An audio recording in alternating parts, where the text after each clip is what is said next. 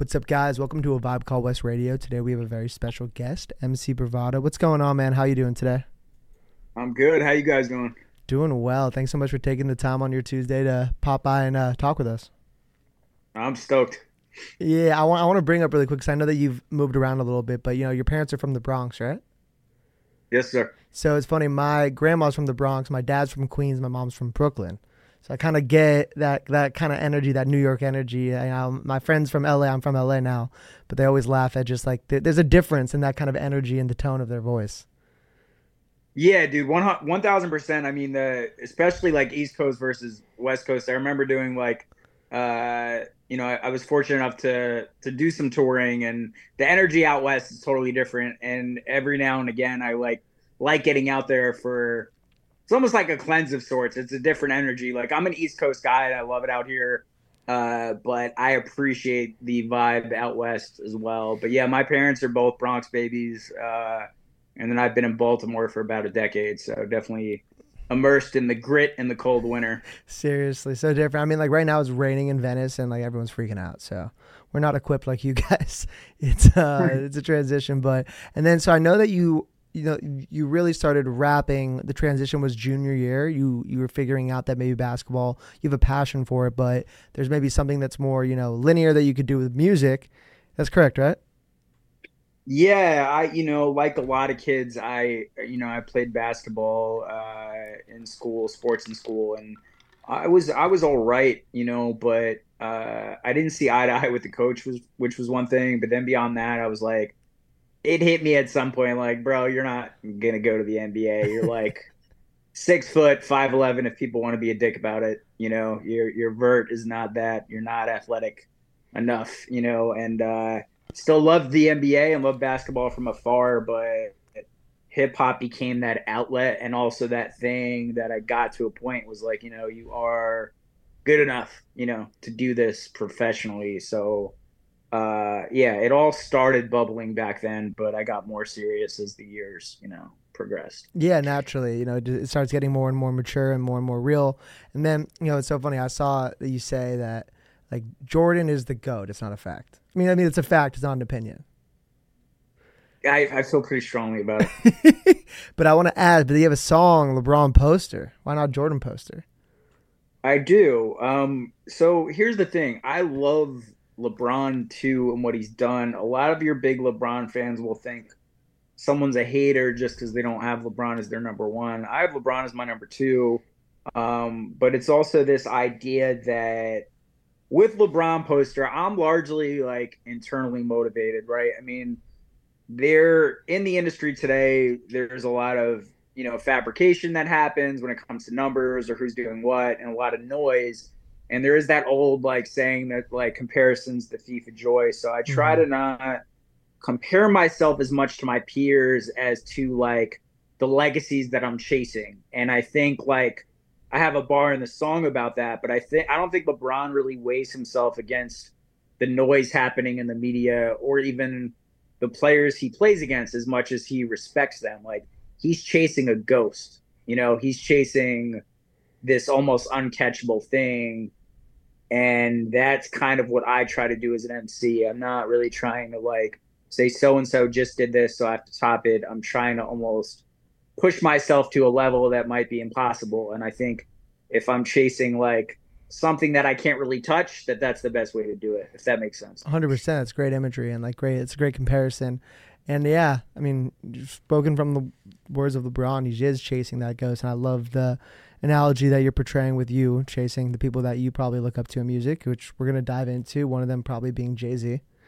As um, yes, spoke about Love the hope. album. Yeah, and then before we dive into the album, I want I do want to say congrats on 8 a.m. in Baltimore. Oh, thank you, thank you. Yeah, we're hitting these like every these monthly releases, bro. I got through all of 2013, dropping a, at least a record a month, and we're gonna keep that energy going for 2024. And I, uh, yeah, I was proud of that one. It started as like a freestyle over the the Drake version, but then it evolved into like an original production, and um, yeah, it's fun. It's a cool record. People like it, so I'm happy. Appreciate Definitely. You. Also, like Baltimore, is just like I don't know, like the name of that city just sounds gritty. Like just sound, it's a, it's a cool name for a track. So um, I, I like that a lot. And then uh, I want to touch on actually what you said a little bit later because I, there is something about dropping music consistently. But before we do that, I want to break down kind of the structure for the new and old listeners. So the way prior to MC Bravado coming on the podcast, I asked him what his favorite album was. He told me incredible album, The Blueprint by Jay Z. So what I did is I went on Spotify, seeded the songs one through eight based on total number of streams, put that into a March Madness Elite Eight bracket to figure out what is MC Bravado's favorite song on the Blueprint. You ready to figure out what your favorite song on this album is? Yeah, I think that's fun. Yeah, it's gonna be it's gonna be great. So um, let's start off with the first matchup, which is the one versus eight, which is Renegade versus the Rulers Back. Which song do you think should progress? It's easy Renegade for sure. Um, the Rulers Back is a cool way to ride into it, and it's like triumphant, but Renegade is you know kind of speaks for itself, yeah. and uh, yeah, so I had to leave that at that. Yeah, there's definitely a mystique too. I think way Eminem produced it. Um, has a one of his best beats easily, sure. dude. It's so sick, and his, you know, you'll probably talk like his feature is fucking legendary. So I agree with you on that one. Renegade moving forward. Now let's go to the other side, the two verse seven, which is going to be Izzo Hova versus Takeover. Takeover. Uh, I feel really strongly that okay, so historically when people talk about the beef, they say Nas won, which is accurate, but you gotta like look at it like that was three verses dedicated to Jay Z that he had time to cook. Whereas with Takeover, Nas was like, you know, he was going at multiple people. He went at Mobb Deep too, and yeah. you know, it it is such a brilliant diss record. It might be my my favorite, which is weird because it's like I think Nas quote unquote won with Ether, but I think Takeover. I mean, you're talking peak Kanye West production wise. Like what Jay did throw at Nas was unbelievable. Like it, even the Mobb Deep stuff was great. Like I don't know, it holds up for me. Peak Kanye. Um, yeah. Yeah, I totally agree. I think I think it's sample of the Doors as well. It's like a crazy fucking sample. And then uh, like I'm like a Nas stan, like truthfully, but Love you know, Nas too. I mean, the, the line like one was odd, the other was Illmatic. That's a that's one hot album every ten year average. Is like fucking crazy. Like to me, that was like nail in the coffin. I agree that it's a it put up a big fight. I don't think it's as you know one sided as people say. Totally agree with you.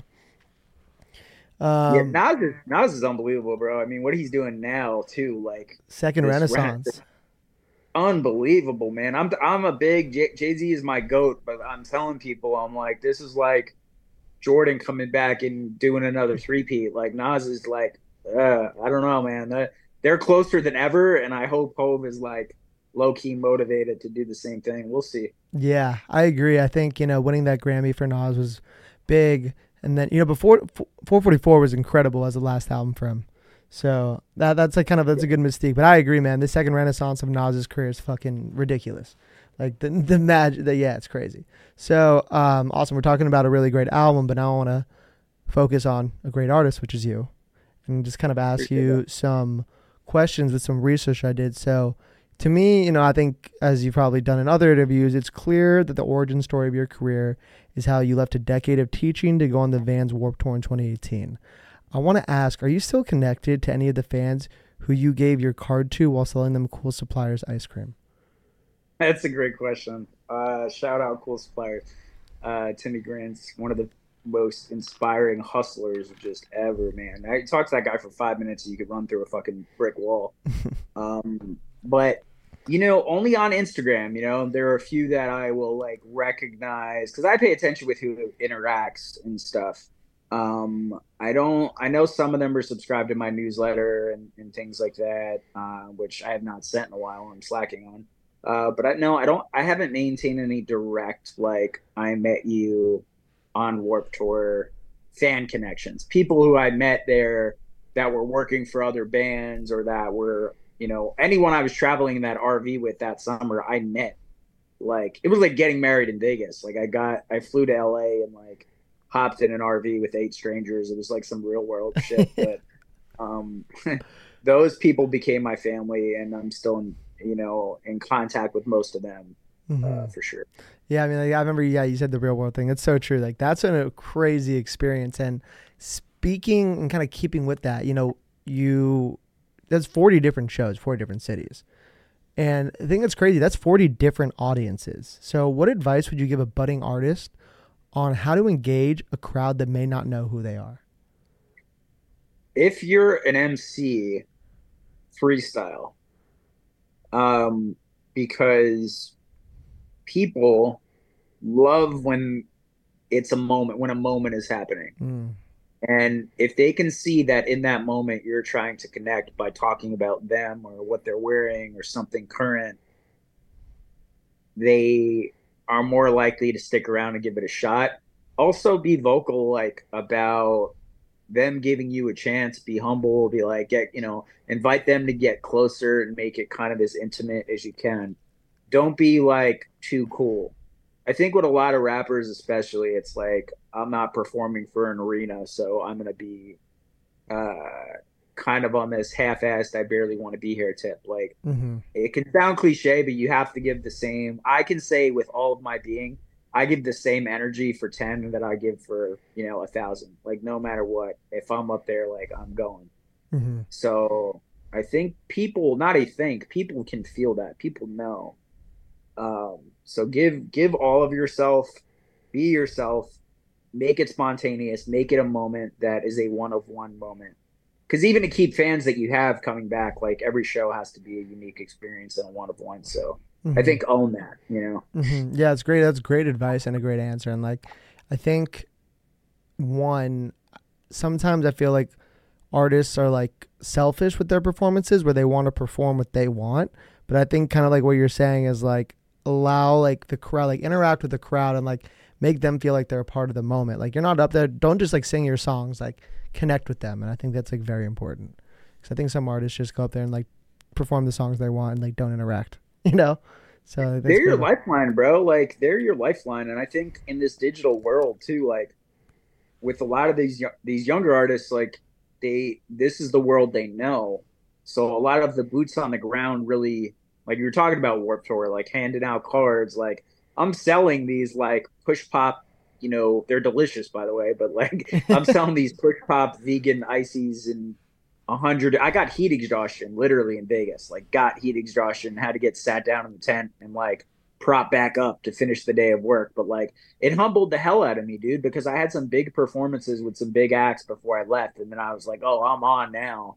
But no, man, my ass was in the heat. Like all day selling these things and I would only stop to perform. Mm-hmm. But like selling those things made me money, kept me on the tour, and then I would get my set every day. But like I'd drop the, you know, the freezer bag and like pick up the mic and it was hella grassroots. And I don't think a lot of artists today get that experience. A lot of these kids can do a freestyle on a and on the radar, a big platform, and it's like right into stardom or like pack shows with big crowds and like good for them. I don't want to sound like old and bitter. Like I wish I had that line, but like at the same time, I'm happy I didn't because there's a certain skills you acquire by having to go brick by brick, you know, um, fan by fan. And I think it's important to, in a digital age, to hold on to that, you know? Mm-hmm. Yeah, great. Yeah, definitely. I mean, like, I hope any young listener there, like, hears that because one, I did like a small tour once. Like it is fucking exhausting. So the fact that you worked during the day and then performed at night, like that's crazy to me. Like good shit on that.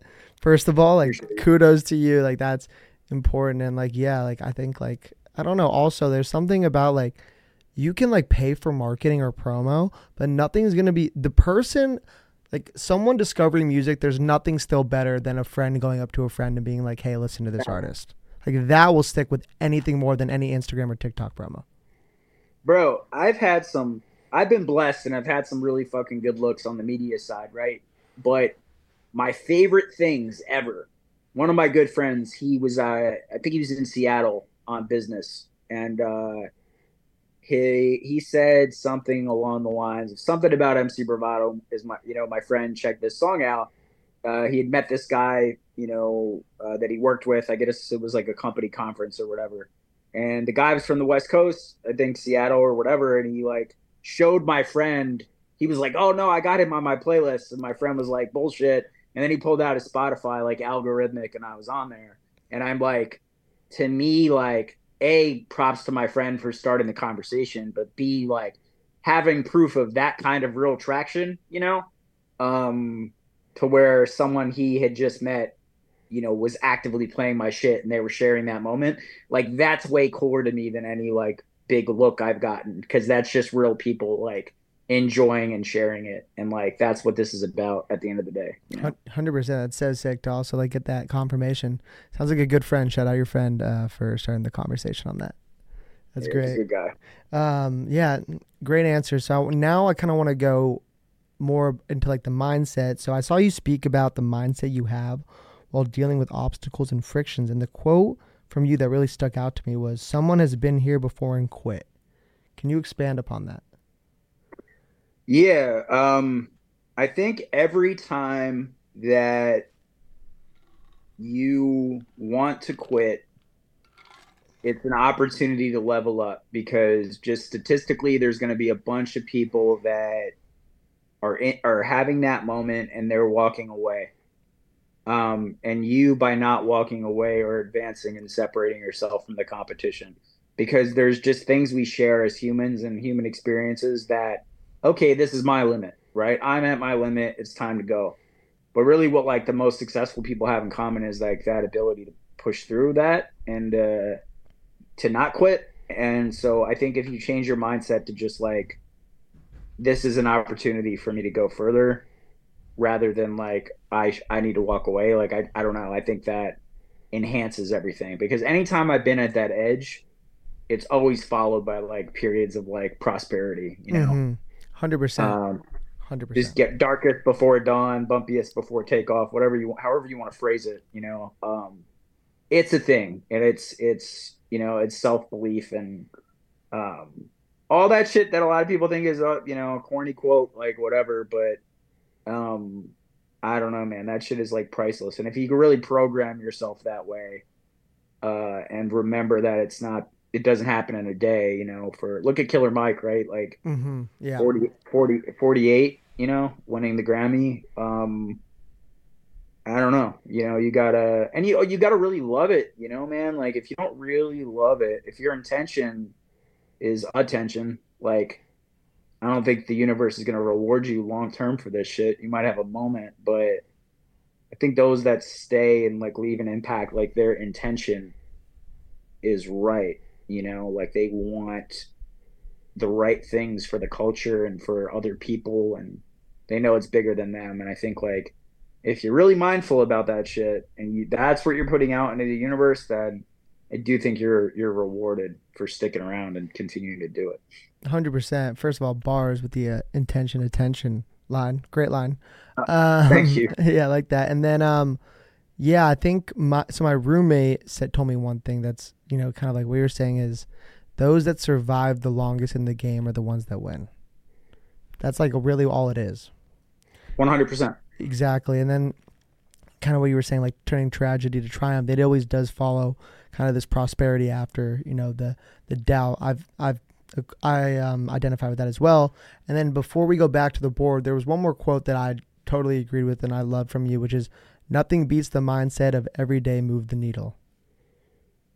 yeah, that's the other that's the other thing um is you aren't going to move mountains every day in your career like that's just not what's going to happen you don't have control over that but what you do have control over is doing something can't like dude every day of my life i do something that advances my career. Mm-hmm.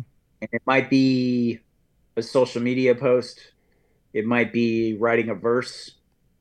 It might be you know working on something else you know creative album art whatever. And i'm not talking finishing the album art. I'm talking you know uh figuring out what theme you're going with or like what you're calling this. Like someday you that you might be able to put in an hour compared to the eight hours the other day but it's just like even sundays dude sundays are my day off like i un i unplug on sundays but i write a little bit on sundays usually and that's how i advance on sundays because at the end of the day, like what I remind myself is the day I need to have a break from like the writing, Uh, and I don't write every day, but again, to advance the needle, I make sure I'm doing something every day. So Sundays is that day, but the day I need a break from everything, the writing, the creative part, the business part, then I'm like no longer really doing what uh, I love. You know what I mean? But yeah, I'm a firm believer in that because I know a lot of people that just stop, dude. Like they just stop for like a couple months at a time or however long at a time, and then they go back in, and I'm like, you know, the inertia is kind of like lost at that point, you know, with what you had built up. So yeah, just fucking dude, if it's it's if five minutes, ten minutes, do something to be like, okay, I'm a little further along than I was yesterday. And if I think if you do that for years, that you know, it plus the intention thing that it starts to happen. And I I have a long way to go still, like for sure. I know that, but I'm proud to be this is year six of doing this full time for me. So like even that is, you know, try to smell the roses, you know, once in a while. Mm-hmm, definitely, it's a blessing. Six years is awesome to be able to do what you love, and like you know, it's it. It's funny, like kind of like what you were uh, illustrating was like there's a relationship between the quote that I just asked you in the first one. You know, they kind of go hand in hand. And when I was working, I was working at this recruiting company, and the COO said something that I said that I firmly believe, which is similar to this, which is like just improve one percent a day, because that compounds. Yeah. That does no matter how small. So totally agree with you, and you know, we're definitely in lockstep with that. So awesome. Those are great answers. And before I dive into some more stuff with you, I'd love to go back to an album that you love, which is The Blueprint. So let's now go to the three versus the six matchup, which is a crazy matchup in my opinion, which is Heart of the City versus You Don't Know. Uh, yeah, that's see, that's like a that's like a which kid to kill kind of question. Literally, uh, it's crazy. Uh, um, I know it's tough. It, this is the hardest one. I if it's there's a gun on my head, it's you don't know because that just just like makes me want to tip a smart car over. Like it's so fucking hype. Uh, uh, yeah, let's go. You don't know. That's really hard though, dude. That is. That's so tough. I would. I, I, would agree with you. I think also. I don't know. I was listening to some of the songs, obviously, before this, and like going up, uh, like going up and more than like than the Dow Jones. Your name, like your brain is now blown. Like the rhyme schemes on there are fucking sick, and like the word choices are so hard. Yeah, he's like one of the thing that I always talk about with him is because my past life I was an English teacher, right, mm-hmm. and um there is a lot of like as a writer and early on in my career i was more like this but it's easy as a rapper to be like what's the craziest thing i could do? And i think jay-z writer wise i'd kind of liken it to like hemingway. Like jay-z is great at like putting shit together that like most people can understand but then like layering the jewels in there mm. you know? Yeah. Um and to me that's mastery because like if you could like put a verse that sounds simple or it is accessible to most people, but then like you have the entendres and the schemes that are that show you're as lyrical as anybody and you're able to do that under the same record that also sells a bunch and can be played wherever like that's next level. So like i think on this album it's like the perfect marriage of that kind of shit where the production is a1 like he's rapping at such a high level but it's also in a catchy commercially viable way. Like it's it's mastery. So yeah, I agree with you. I think that song's a, a great example, and the energy is crazy, and the remix is crazy with MOP too. Mm, I actually haven't heard that. I gotta check that out. Dude, check out yeah, check out the remix. Hundred percent. I'll be it'll be on my list. Um, awesome. So you don't know. I mean, like, uh, yeah, you're so right with this album. It's the full package. Um, you don't know is going on through. Now let's go to the four and the five, which is girls, girls, girls versus song cry we got to go with one of the. If Heart of the City doesn't advance, then Song Cry has to advance. yeah, um, I agree. Song Cry is beautiful, bro. So beautiful.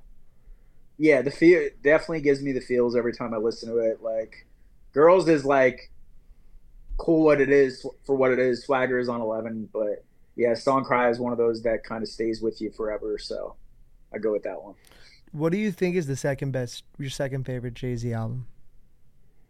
Um, probably reasonable doubt. Mm-hmm. Um, just because it'd be reasonable doubt, and then the Black album, and then I think American Gangster would be like right after that because that's unbelievable and it was like a quote unquote. I get you can't even call it a movie soundtrack. I mean that's kind of what it was supposed to be, but it's an album. Mhm. Um, yeah, those are my top four. But what about you? Yeah, I think like realistically, there's like a holy trinity of Hove albums, which is you know Black Album, uh, Blueprint, and then Reasonable Doubt. I don't know. I think I kind of like go between. I would say probably Reasonable Doubt is always my one, but like Blueprint, it's the same. Like they're interchangeable to me, honestly. I would say Black Album's three, and then the other one's kind of just like they alter based on my mood. I'm with you. Um, I think that's a firm top three. I think all three have arguments as classics in their own way. Mm-hmm. Uh, for me, like I think his best rapping was on Reasonable Doubt, but I think Blueprint marries that other stuff that we were talking about, where he's Definitely. like pop icon. This is you know commercially viable hits, and but still rapping like you know the rent is due. Exactly. I agree. and, Like, there's like a lot of power in that. Like, that's not fucking easy. You know what I mean? Like, that is not easy to put those all together. You know, man. Yeah, it's like fucking impossible. Almost, which is why he is who he is. Exactly. I think you know Kendrick is like someone that does that really well as well. Where like they're able to like kind of cross over, but still have like those themes really strong. Bro, fucking G. I'm plugging my phone in really quick so I don't get lost on you. You're good. You're good. Um, hold on. Sorry. Is totally Bush fine. my- No, My you're part. fine. Don't. We we can edit it, dude. It's fine. You're, you're killing the interview. You're doing a good job. All right, we're, ba- we're back already. Perfect. Um, Yeah. So we were just talking about like just the marriage of all the different aspects of Blueprint, why it's amazing. Um, but let's now talk. We're talking about an amazing album. Let's go back to an amazing artist, which is you. And I just, I really want to commend you on your work with the nonprofit organization Beats Not Bullets, which is focused on teaching students the ins and out of the music industry, from performing, per- performing to the technical side, even networking. How fulfilling was receiving the 2022 South by Southwest Community Service Award? And do you have any success stories of students you would like to share? yeah, man. Um, first of all, shout out to our co-founder and director, uh, Kevin Ogun Beasley. He is like really a superhero in Baltimore City. Uh, he's an amazing rapper in his own his own right, but he's he's quote unquote retired. I try to like I try to shit talk and bait him, you know, into like, oh, you're afraid to get cooked. That's why you don't do you won't do the record. Like I try all the re- I try all the reverse psychology, but it doesn't work. Um, but that's you know his baby more than anything else, and I was you know fortunate enough to like, you know, having bit started at South by my first year at South by was 2017 and through the years going I, I was able to accumulate enough connections to to get a panel on the during the edu portion and to be one of the only featured musical acts during the edu portion. And then we were at music week as well. Uh, but through all of that it got us enough on the radar of the festival to where they um, you know deemed us one of the best you know uh, community service organizations in the country which is speaks for itself man. And um, i started as a um, you know, instructor, and then I moved up to program coordinator uh, and handle a lot of admin stuff with just how the career has elevated. It's kind of hard for me to commit to being, you know, at the schools as much, so I handle more behind the scenes stuff. But I love the organization, um, what it means for Baltimore. Uh, we have a lot of at-risk youth in our city who, you know, don't necessarily have the structure and the resources they need to succeed and the program does a great job of that. And it's not just what happens in the schools, it's the fact that the program, if a kid graduates from the program but still needs studio time, like we find money in the budget for that. If they need a music video to shoot, we find money in the budget for that. Um, and really, the icing on the cake coming here is, you know, I've got like an upcoming single coming with with uh, Empire distributing, and it's the first time like I'm working with a major in any capacity, but we're also with our situation able to, uh, you know, make some plays for the kids to be able to distribute some stuff through a major label, which is uh, kind of one of the things in our next chapter to look out for. Wow. Um, it's exciting, man. Yeah, and and but beyond that, I mean, we have a we had a student who graduated. So we do our program in the schools where it's like after school but then over the summer, we kind of have like the Navy SEAL version of that, where like the standout kids get to record at a lineup room studio, which is where I work out of um, my business partner and creative partner owns it. Um, and it's Saturday mornings, and kind of the best of the best uh, come to that. And we had one student. She she's finishing up college now, um, but she started her own organization already. Her name's Tay Bands. Shout out Tay Bands. But like she took what we did and literally applied it and has started a youth concert series that's making waves like all over the city and getting kids paid to perform and like she's a fucking beast, bro. She's a beast. And for her to come from the program only a couple years ago to have started her own organization where she's helping other kids and she's like still like fucking 21, you know, or something. uh fucking remarkable, dude. At 21, I was like guzzling Four Lokos and trying, trying to try not to piss myself. Um, so to see that is is cool, man. Dude, yeah, seriously. First of all, amazing organization with such a, you know, just powerful kind of intention as we're talking about intention. And also it's kind of like the Pac quote, like, you know, might not change the world, but you plant the seed. Like you planted the seed in her mind to like go out and help something beyond herself and be a part of something beyond herself. So really want to commend you and the entire organization. That seems like a really powerful and um, you know, just positive thing that you guys are doing. So kudos to that.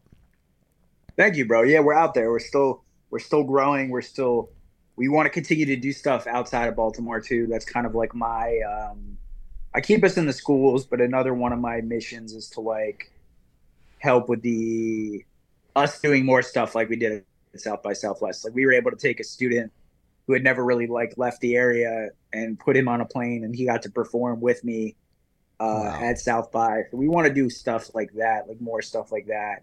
Um, but as you know, I mean, on the business side, it's tough to scale that kind of thing, and mm-hmm. there's a mm-hmm. lot that goes into it. Um, but we're working on it. You know, we're going to keep doing it, and you'll definitely continue to see beats not bullets. Uh, you know, it's far from peaked, in my opinion.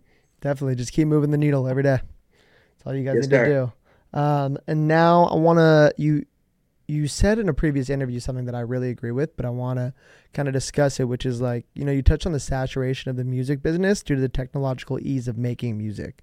You stated the lack of a real commitment. There's like a lack of real commitment required with regards to investing and fans become artists. I think the fans become artists was very true. And the market is just flooded with mostly, you know, people that are not up to par. Do you see that as a reason why labels and artists are having trouble making slash becoming true superstars?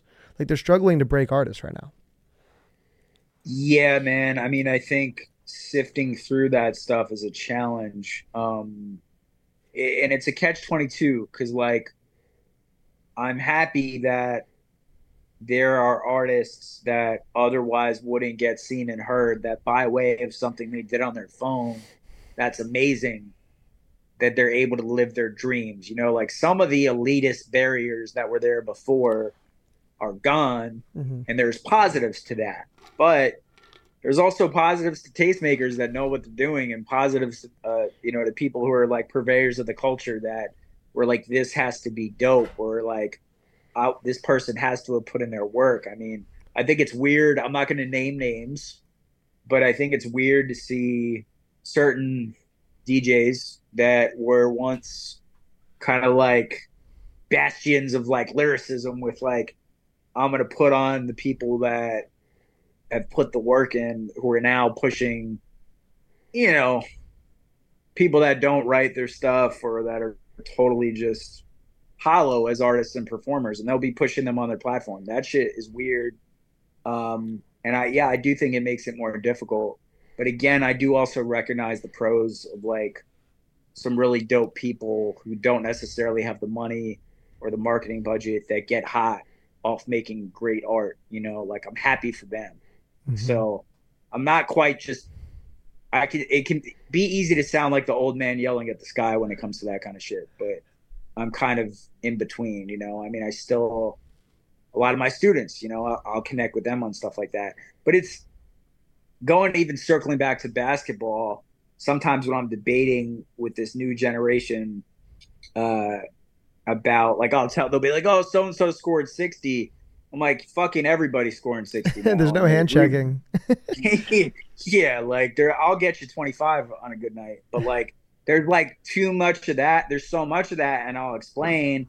and like it'll get over simplified. The old heads will oversimplify it, but then like some of the kids, they won't have an understanding of like who these players were. Um, and I think it's the same in hip hop where like before, at least when I started, you had to at least show that you understood the culture and had some kind of reverence for it. And I think that now I mean, there were people when Killer Mike won the Grammy who were like bragging that they didn't know who he was. Like, oh no, you know, nobody ever said play that Killer Mike. Like, how did he win? And I'm just like that. If you're saying you're an artist or a fan of hip hop and you're like publicly broadcasting that you've never listened to Killer Mike, I don't think that's the best look for you, bro. I agree. Not even Run the Jewels. Like, come on.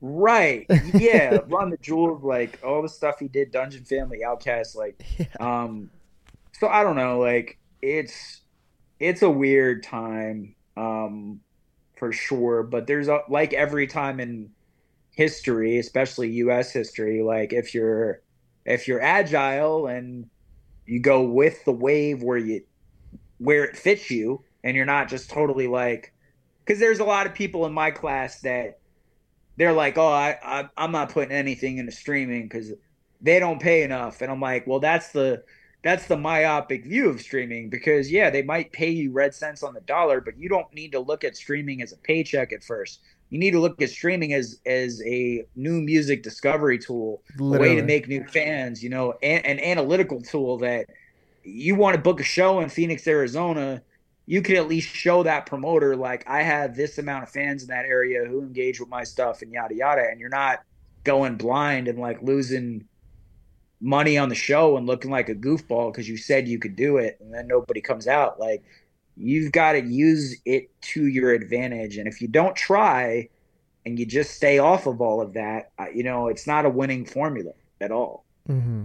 yeah i definitely agree with everything you just said especially like i don't know there's like some and i also i think that sometimes like the reason why we we might not be having like this birth of like superstars and stuff is because there, there's so much uh, it's so diluted there's so it's so saturated right now with art and music that like people just forget about people like and the real way to do it is like kind of like what you're saying like be on the platforms that people actually care about interact with people interact with fans and like put in that work so if someone's like oh i don't want to be on tiktok or youtube shorts or like i don't want to post or invest in streaming like you know those are like the ways to market your music is discovery you're right totally agree you know, that's yeah, that's the big thing, man. Is like at least use it to your advantage because this is a cool time for that. Like if you do some of the in-platform stuff on Spotify, for example, even if your budget's not that crazy, but you piece together a couple hundred bucks to do something like that, like you can target people that like the stuff you like that you're trying to make and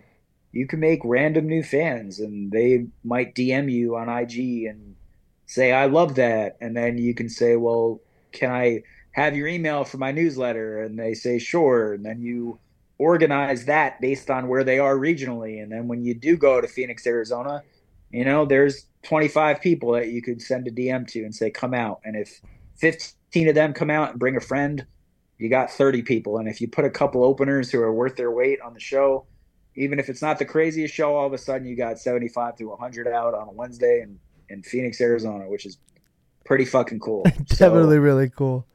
Uh, that's awesome. Know? Yeah, it's great advice too for anyone listening, like any artists and you know creatives. Like that's that's the mindset that you have. Like just do it and like put yourself out there and put in the work. Let's now move back to you know we just talked about Lupe. Let's talk about another artist you love, which is Jay Z, The Blueprint.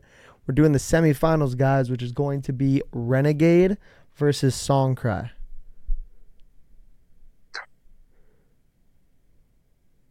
Give me Renegade again. Um, one thing I want to add about about Renegade, um, great Em verse, but a lot of people like they do. It is this foregone conclusion for a lot of people that um, that Em smoked Jay, and I don't necessarily agree. Um, I think kind of like Brooklyn's Finest with him and Biggie. I feel like it's so close mm.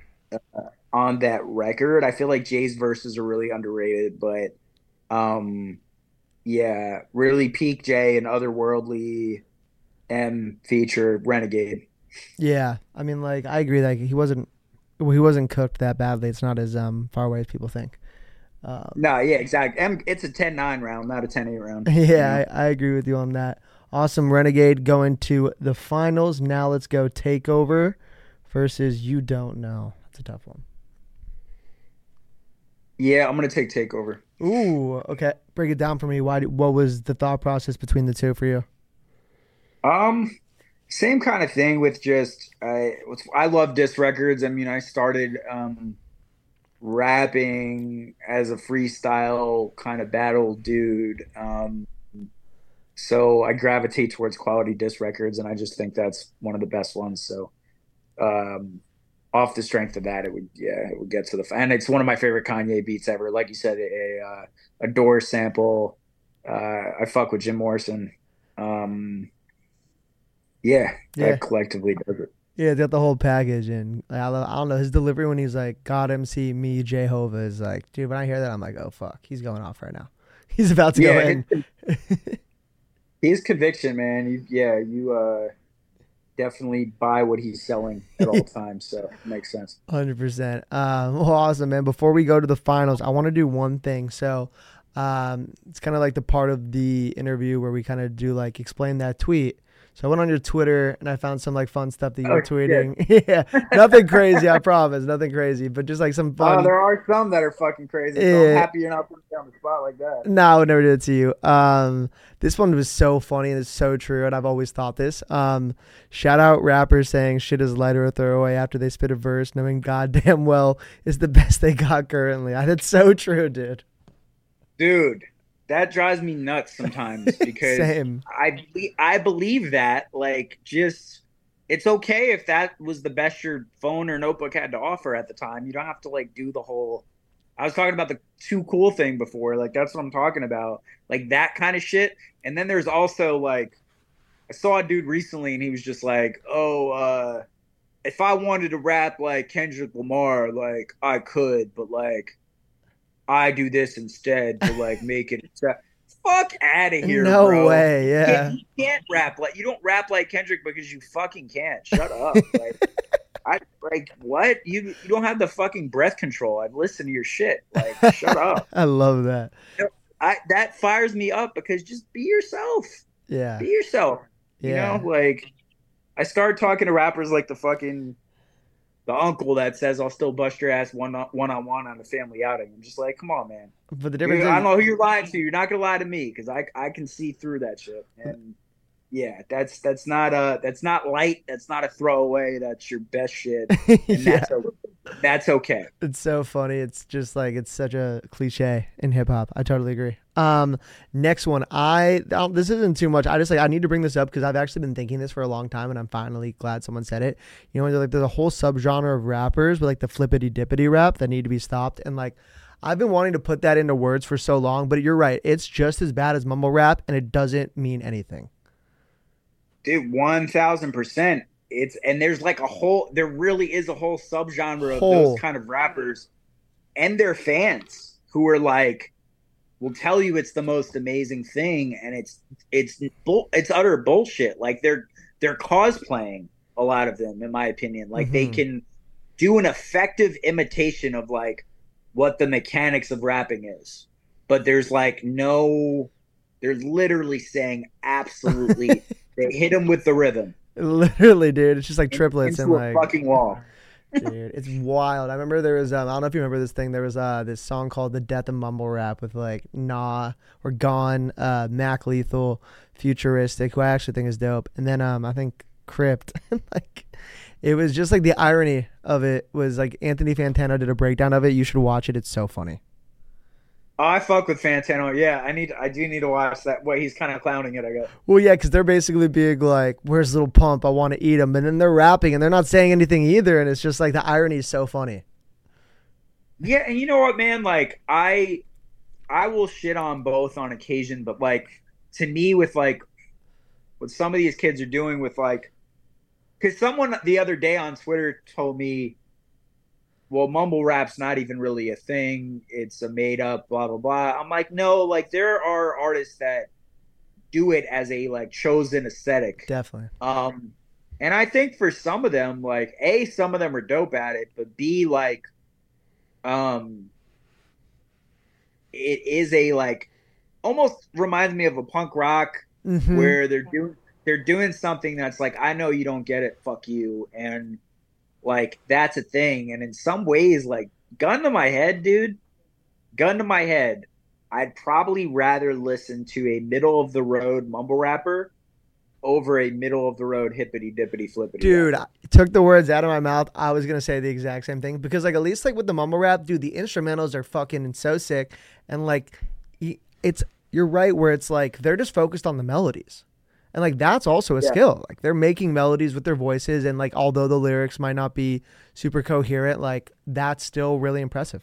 So I totally agree with you on that. I'm just wanting you you really um illustrated that when I was like I've been thinking that in my head for a while, and like I'm happy that I saw your tweet with that. And then um last tweet, and this because I'm a really big football fan. I'm a big fantasy football fan, so I saw you tweet this, and it was with the firing of Arthur Smith and the impending signing of a QB not named Desmond.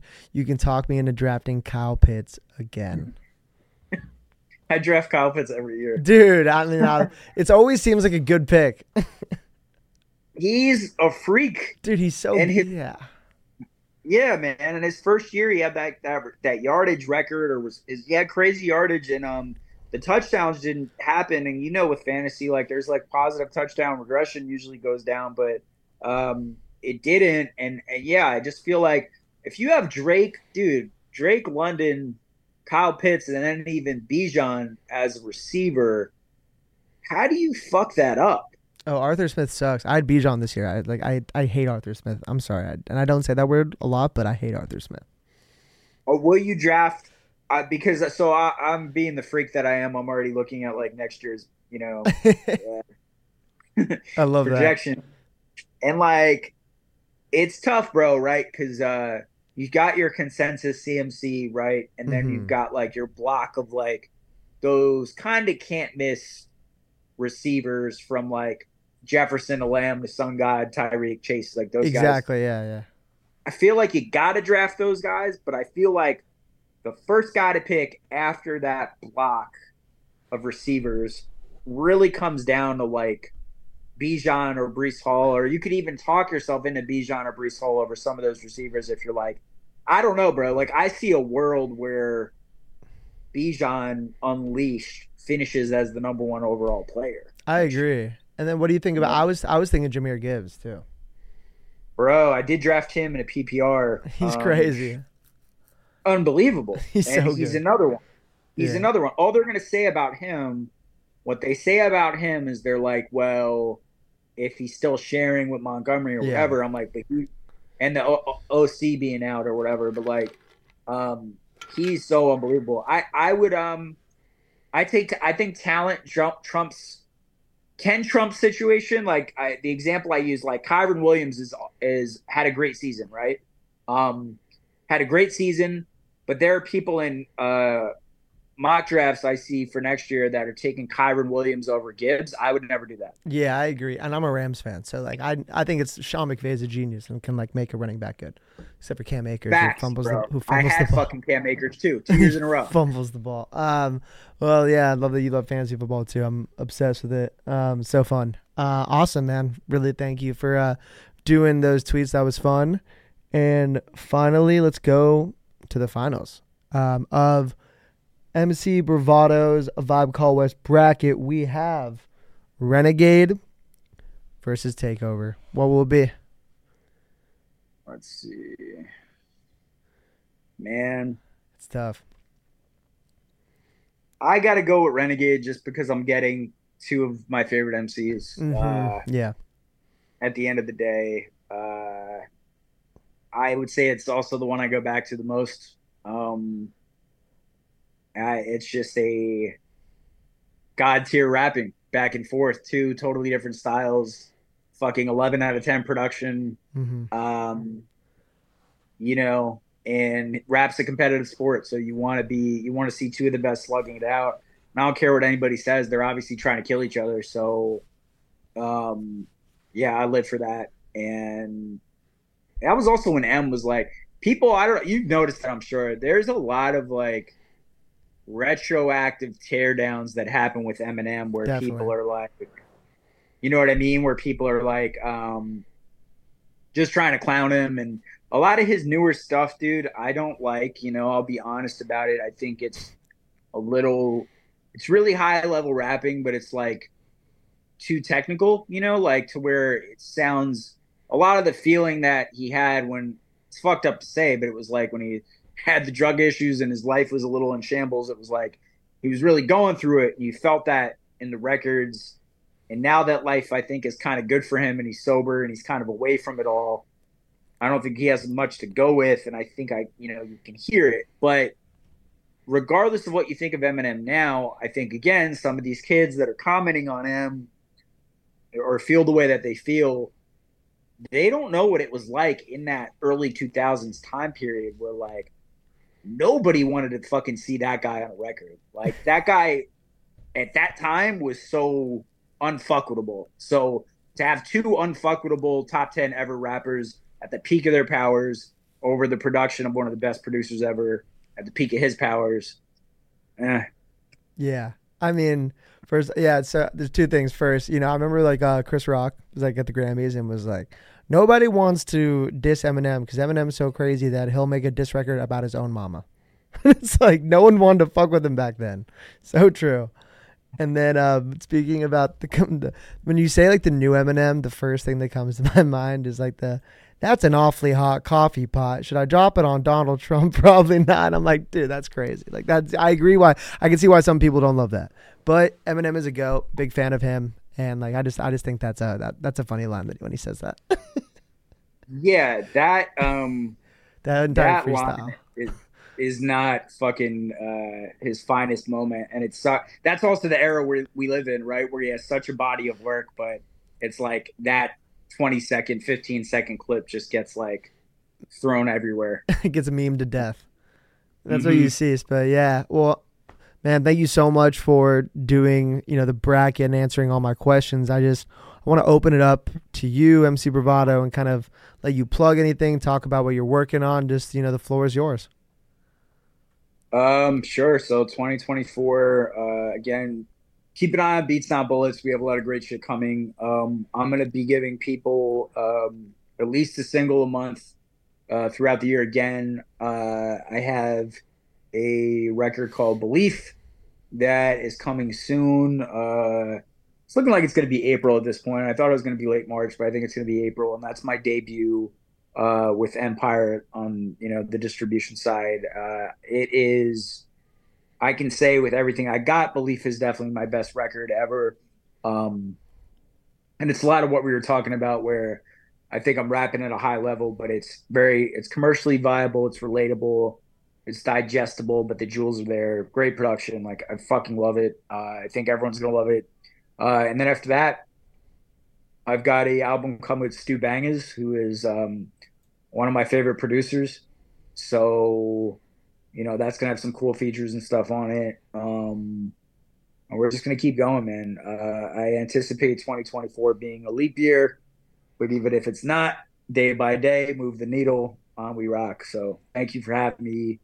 Uh, and I look forward to continuing our conversations about fantasy football and other shit. Hundred percent, man. Yeah, I got you. Uh, if any questions, I'll definitely hit you with some. Considering you're doing brackets already, I love that. Um, yeah, man. So for everyone listening, just want to say, uh, incredible artist, incredible person, making an impact in his community, making an impact on, you know, just you know, young young adults, people that are about to you know become a become a part of this new world. So I'm happy that you're investing in them. Incredible high level rapping. Please check out his freestyle and rap radar over John P's Caddy. Any of his music. Look out for Belief that's coming out hopefully in April. And um, yeah, man, thank you so much for coming on, and um, just appreciate it. And I hope you have a great day. Thank you, brother. Yeah, I'll make sure when I'm out west too that I say hello and I let you guys know before beforehand and all that good shit. Please, yeah, I'd love to have you in the studio. Um, awesome, guys. So, um, really quick, MC Bravado, what are all your handles? Where can people find you? So yeah, no no champagne poppy over here, bro. Not that famous. Uh, it's just at MC Bravado M C B R A V A D O everywhere. It's, Boom. It's easy to. Awesome. Well, thank you guys for tuning in to another amazing episode. Um, just want to say, I hope you guys have a great day and Vibe Called West Radio episode done.